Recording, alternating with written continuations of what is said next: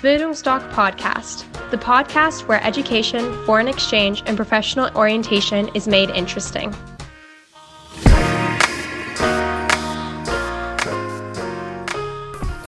Bildungsdoc Podcast, the podcast where education, foreign exchange, and professional orientation is made interesting.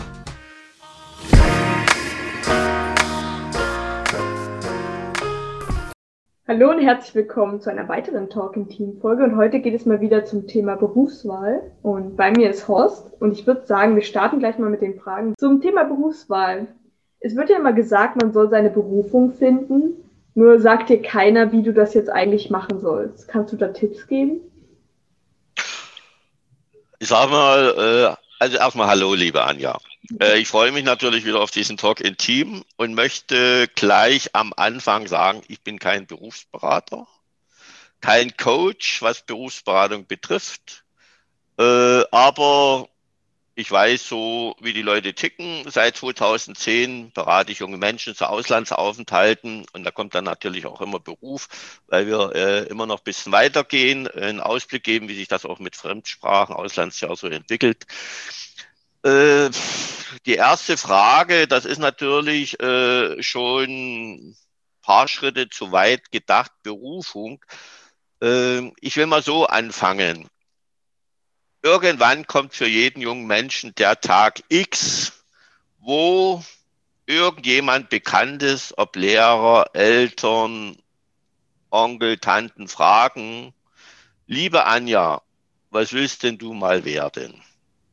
So, du hast dich jetzt zwölf Jahre an dein Gymnasium abgestrampelt, also Grundschule, Gymnasium. So, hast dein Bestes gegeben und dann fragt dich jemand, was willst du überhaupt mal werden? Bedeutet im Umkehrschluss, du bist noch nix. Ich weiß, dass das viele anders sehen, aber im Grunde ist es so, weil euch das natürlich dann beschäftigt so vorausgeschickt für eine, für gerade auch für die Eltern und die immer die tausend guten Ratschläge geben und die jetzt zuschauen, bitte mal genau hinhören. Es gibt mittlerweile 349 unterschiedliche Berufe in Deutschland. Es werden noch viel mehr werden, wenn wir in die Zeitepoche künstliche Intelligenz starten. Das wird deine Generation genau betreffen, denn ich denke mal 2025 geht's richtig los, wo reihenweise die Arbeitsplätze werden wegbrechen. So, und dann besonders für Eltern, die voll auf Leistungsorientierung ihres Kindes sind. Äh, es gibt, und die Kinder sollen studieren, weil aus dem Kind soll ja mal was werden. Es gibt 20.123 unterschiedliche Studiengänge in Deutschland.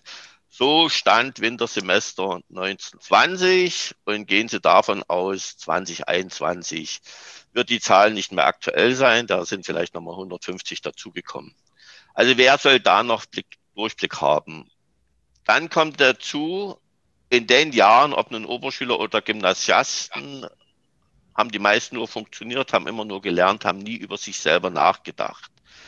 Äh, was will ich werden? Äh, und zur Berufung, bevor du deine nächste Frage stellst, sonst wäre ich wieder zu, äh, ja, sonst schweife ich zu sehr aus. Was die Berufung betrifft, vielleicht nur eins, ich sage dann auch noch was dazu, aber zur Berufung, ich habe mit 46 meine Berufung gefunden. Meine Berufung ist Bildungsdoc. Was ich mit Leib und Seele mache, es ist für mich keine Arbeit. Das ist dann Berufung, wo mich auch am Sonnabend oder Sonntag können Leute fragen, sagen wir, wie ist denn das mit Ausland oder dieses oder jenes, also speziell Bildung ist, ist für mich, das ist für mich Berufung, weil ich, ich sehe, ich kann weiterhelfen. Und das ist immer wunderbar, gerade bei jungen Menschen. Soweit zur Berufung. Aber stell erstmal deine nächste Frage, bevor ich hier total abschweife. Du hast schon angesprochen, also der Findungsweg ist ein bisschen schwierig. Was ist denn jetzt, wenn ich sagen will, ich möchte gar nicht studieren, sondern ich möchte eine Ausbildung machen? Ist das vielleicht sogar manchmal der bessere Weg, erst eine Ausbildung zu machen? Äh, Anja, vielleicht eins. Ähm, hier merkt ihr mal deine Frage, weil mir ist gerade noch eins in den Sinn gekommen, weil du sagtest, der Findungsweg ist schwierig. Äh, macht bitte mal eins. Also ich habe zwei Söhne, beide mittlerweile Weltbürger, arbeiten in Weltkonzernen, gut dotierte Jobs.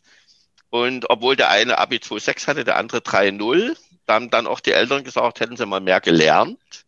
Jetzt schauen sie natürlich etwas blöd rein äh, wenn Sie wissen, was meine Söhne machen.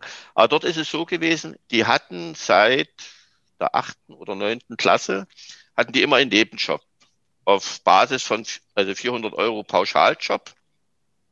Ob die nun im Autohaus haben gearbeitet oder Hausmeister etc.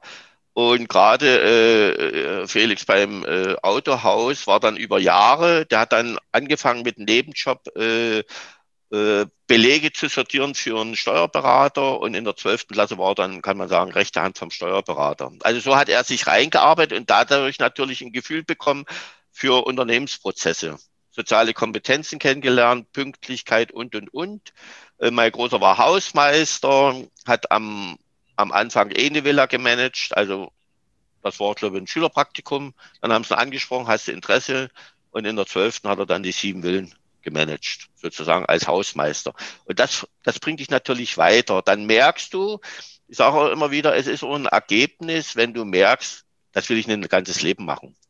Also der eine wollte nicht sein Leben lang Quittung sortieren und äh, irgendwelche Finanzen machen, obwohl er dann BWL Richtung Marketing studiert hat. Und der andere wollte nicht Hausmeister werden, sondern lieber Kapitän werden. Dazu haben wir auch ein Talking-Team schon gemacht. Und da kann ich immer raten, sucht euch Nebenjobs, fangt mit Schülerpraktika an. Und wir wollen ja oft bei der, hier so eine Unternehmensplattform oft bauen, dass wir die Unternehmer sagen, äh, zieht euch eure Berufseinsteiger selbst ran und dass sie dann Nebenjobs bekommen. Sodass man auch Gefühle dafür bekommt, was ist mein Ding? Und dass man dann auch Praktika mit integriert und so weiter. Und dass man dann das nebenbei zur Schule macht. Also lieber mal, ich weiß, Eltern werden mich jetzt vielleicht verfluchen, aber lieber mal zwei, drei Zehntel schlechter sein, aber in Unternehmen reinriechen. Ich bin ja noch gelernter DDR-Bürger. Bei uns gab's äh, un UTP-Unterricht, Unterrichtstag in der Produktion. Ich glaube, jede Woche, zweimal im Monat. Und da wurden wir in Unternehmen geschickt und da haben wir dann eben Arbeiten gemacht. In der Schlosserei, gebohrt, gefräst und dieses und jenes. Und so hatten wir einen Bezug zu Firmen, haben dann immer mal gewechselt. Und das ist wichtig, dass ihr Kontakt zu Unternehmen bekommt. Das vielleicht nochmal zur Berufsfindung, dass man dann auch mal sieht, wie das alles abläuft, weil das hilft dann alles später, auch jetzt beim Vorstellungsgespräch und und und. Jetzt nochmal deine Frage wiederholen, bitte. Genau, meine ursprüngliche Frage war, ob die Ausbildung vielleicht auch ein sehr strebenswerter Weg ist. Also prinzipiell ja. Nochmal ein kleiner Rückblick. DDR-Bürger für mich die genialste Ausbildungsform, die es gibt oder für mich gab, auch heute noch. Äh, es gab in drei Jahren Facharbeiter mit Berufsausbildung. So, und da habe ich, weil ich nicht studieren wollte, ich habe bis zur zehnten Schule, würde man heute sagen, Oberschule, und dann eben, was jetzt weiterführende Schule ist, habe ich äh, Abitur mit Facharbeiter gemacht. Also ich bin gelernter Maschinenbauer und nach den drei Jahren bist du auch belastbar. Hast einen Facharbeiter und Abitur. So, und dann habe ich an der TU Dresden studiert, auch im Maschinenbau, Landmaschinenbau und brauchte zwei Jahre so gut wie nichts machen. Also meine Hauptaufgabe war feiern, bis der Arzt kommt. Habe ich auch ausgiebig gemacht, weil ich das alles schon wusste. Heutzutage, wer jetzt sagt, na gut, Studium möchte ich schon irgendwie verbinden, beschäftigt euch mit dualen Studium. Genial, weil ihr habt ein ihr habt dann seid ein Unternehmen angeschlossen. Ich habe jetzt gerade auch mit einem Studenten gesprochen, der ist an der Berufsakademie in Dresden, arbeitet, macht ein duales Studium bei der Allianz hat einen Unternehmervertrag mit 950 Euro im Monat, ne, mit 1000 Euro monatlich. SAP zum Beispiel zahlt auch 1000 Monat, äh, äh, also Entgelt. Du brauchst dann eben keinen Studentenjob. Duales Studium ist auch, was dich belastbar macht, weil du eben Theorie und Praxis hast.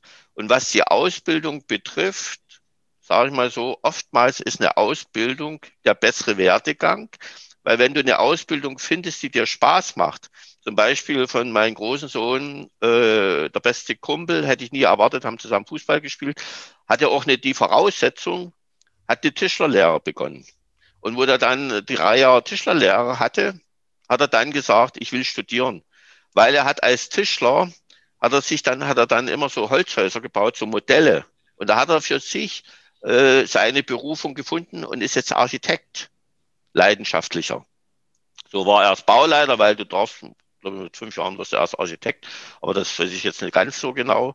So, und was auch viele Eltern nicht wissen, deshalb auch mal ein bisschen den Druck rausnehmen, weil ich mache ja auch Beratung äh, bei jungen Menschen, die das Abi nicht geschafft haben. Die kommen dann mit Familie, mit Eltern rein, da denkst du, die haben schon die Seile geknüpft für den nächsten Tag. Kompletter Suizid für die ganze Familie, weil das Leben ist zu Ende, Abi nicht geschafft, was soll aus meinem Kind werden? Und wenn ich dann sage, geh erstmal ein Jahr ins Ausland, du musst Spaß wieder am Leben haben, weil die sind nur ziemlich geknickt. Und wenn du wiederkommst, machst du eine Ausbildung, und äh, dann kannst du nach fünf Jahren, weil die Eltern dann noch sagen, naja, aber dann kann ich ja nicht mehr studieren, weil sie nicht wissen, dass man mit fünf Jahren Berufserfahrung äh, einen Hochschulzugang bekommt. Und nach fünf Jahren kann er dann studieren. Und äh, ich bin ja noch mit ein paar Professoren in Verbindung der TU Dresden, hört das aber auch von anderen, wenn jetzt Väter Professoren sind oder Mütter, die mir das sagen, die sagen mit Abstand unsere besten Studenten mit Berufserfahrung mit den fünf Jahren, weil die haben das Alter, die haben das Reife, die Reife, die wissen, warum sie studieren äh, wollen, haben das auch, wenn sie jetzt Familie haben, mit einem Partner abgesprochen. Also wie gesagt, euch steht die, das ganze Leben offen. Auch wenn das jetzt erstmal so aussieht, äh, dass die Schule nicht so hingehauen hat, das Leben geht immer weiter. Und wie gesagt, wenn ihr keinen Ausweg habt, ruft mich gerne mal an, dann lernt ihr mich auch kennen. Genau. Wenn es jetzt so eine Sache gibt, die unsere Zuschauer und Zuhörer aus dem Video jetzt rausnehmen sollten, was wäre das denn? Ganz einfach erstmal an die Eltern. Lassen Sie auch mal so Ihr Kind, wie es ist.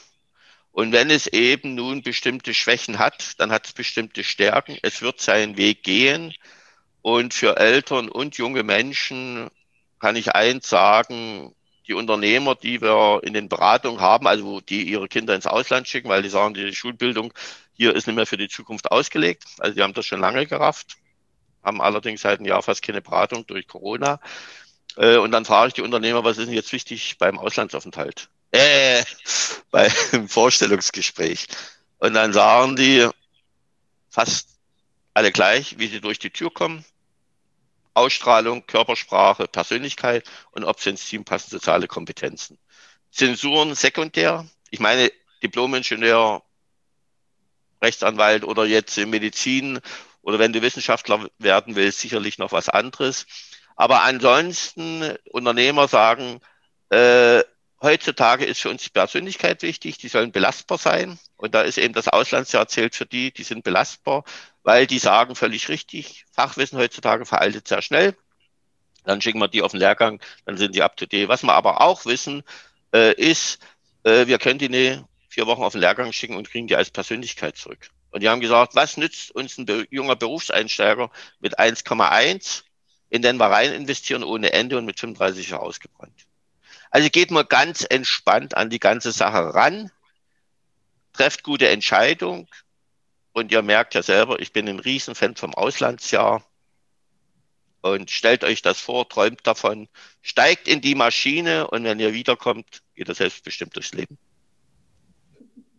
Das, das war's dann schon wieder mit einer sehr spannenden Folge. Ich kann euch auch die anderen Folgen empfehlen. Und vielen Dank an dich, dass du heute da warst als Talkgast. Und in dem Sinne, bis zum nächsten Mal. Anja, ich freue mich aufs nächste Mal. Und wie gesagt, wir haben ja kompetente Talkgäste